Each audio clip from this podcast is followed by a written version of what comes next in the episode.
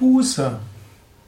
Hallo und herzlich willkommen zum Yoga Vidya Lexikon der Tugenden, der geistigen Eigenschaften, der Emotionen, Gefühle und psychologischen Fähigkeiten.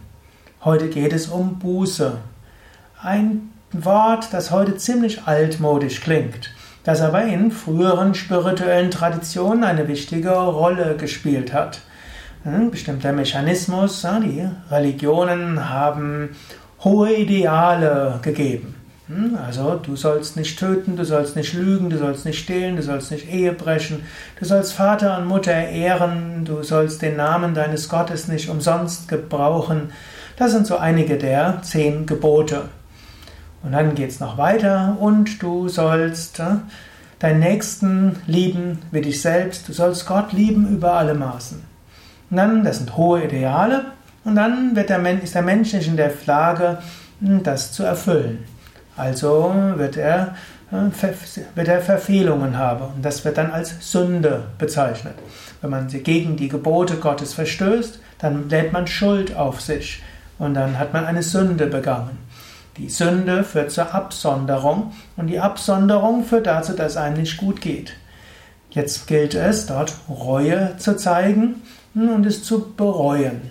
Und wenn man das bereut, dann gilt es, Buße zu zeigen. Und Buße heißt dann aktiv etwas auch zu tun.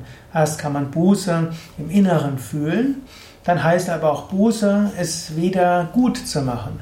Also zum Beispiel im Christlichen, indem man den Rosenkranz betet, besonders häufig in den Gottesdienst geht, indem man eine gewisse Spende gibt, indem man uneigennützig, ehrenamtlich äh, Tätigkeit macht, karitative Werke macht oder indem man sich selbst kasteit. Ein paar Tage lang nichts isst oder äh, eben fastet oder auf bestimmte ne-, Lebensmittel verzichtet, vielleicht nur härene Gewänder tragen oder keine Heizung anmachen, auf dem Boden schlafen. Das sind noch die harmlosesten der Kasteiungen, die in früheren Zeiten im Christentum durchaus üblich waren und in manchen Kreisen, wie zum Beispiel Opus Dei, bis heute üblich sind.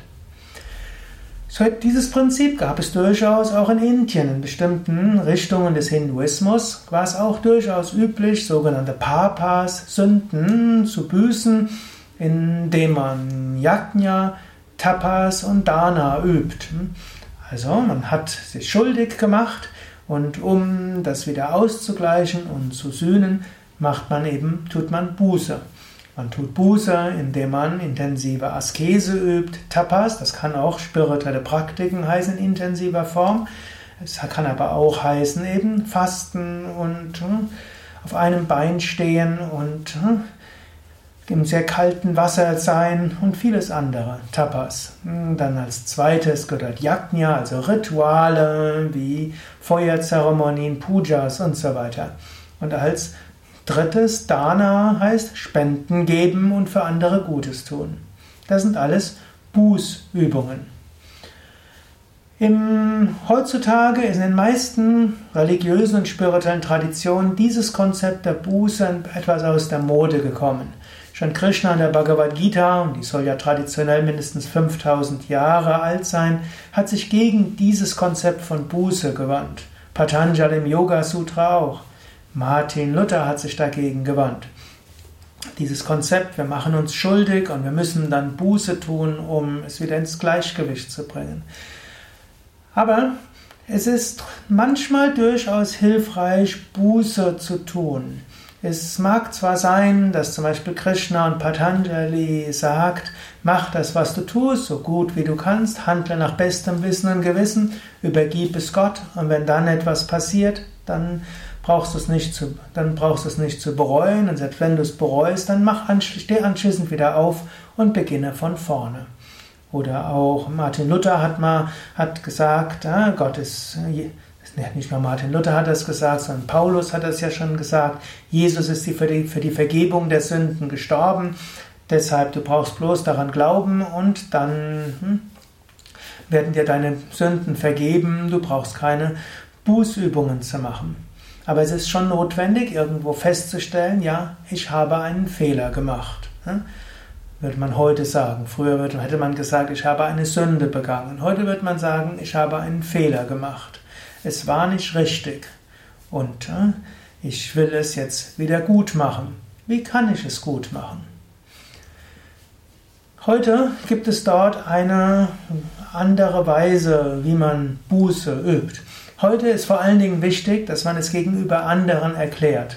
Angenommen, du hast etwas getan, was nicht richtig war, dann ist es wichtig zu sagen, bei denen dies betrifft oder mit denen du zusammen bist, du oder sie, ich habe hier einen Fehler gemacht. Es war nicht richtig. Es tut mir leid. Ich will es wieder gut machen. Ich bitte um Entschuldigung. Also man bittet um Entschuldigung und dieses um Entschuldigung bitten, das ist eine Art Buße. Und dann sagt der andere, was er von einem will. Und dann kann man hm, das versuchen umzusetzen und so kommt die Psyche wieder ins Gleichgewicht. Dies ist auch eine moderne Form des Täter-Opfer-Ausgleichs. Es gibt ja die Feststellung, dass jemand ins Gefängnis zu stecken nicht unbedingt hilfreich ist, dass der anschließend ein straffreier Bürger wird. Aber der Täter-Opfer-Ausgleich ist etwas Gutes. Wenn jemand etwas Schlimmes getan hat, wenn er in der Lage ist, es zu bereuen und dann das demjenigen, dem er Böses getan hat, zusagen kann, sieh, ich habe etwas Schlimmes gemacht, das war nicht richtig, ich bereue es, es tut mir leid. Und dann ja, der andere hört sich das an und dann kann man überlegen, ja, vielleicht gemeinsam überlegen, typischerweise mit einem Mediator und damit geschulten Menschen, wie könnte man probieren, das wenigstens ansatzweise wieder gut zu machen? Und aus dieser Wiedergutmachung kommt dann Heilung. Das ist eine moderne Buße, die sehr hochwirksam ist. Diese Art von Buße ist etwas, was die moderne Form ist, wie man mit Schuld und Reue umgeht. Früher in früheren Zeiten gab es etwas, gab es andere Weisen. Und es gilt auch zu erkennen, unterschiedliche Kulturen entwickeln unterschiedliche Weisen, wie man mit Schuld und Fehlern umgeht. Ja, das waren jetzt einige Gedanken zu Buße, Umgang mit Fehlern, Schuld, Sünde, Reue und so weiter. Überlege selbst, was du dazu denkst, was du dazu meinst, was du tust, wenn du meinst, du hast einen Fehler gemacht wie du damit umgehst, wenn andere dich ungerecht behandeln, was du denkst, was vielleicht richtig wäre. Ja, wie, was könntest du jemandem raten, der dir gegenüber sich schlecht verhalten hat? Einige Überlegungen und es ist gut, sich solche Fragen auch mal zu stellen.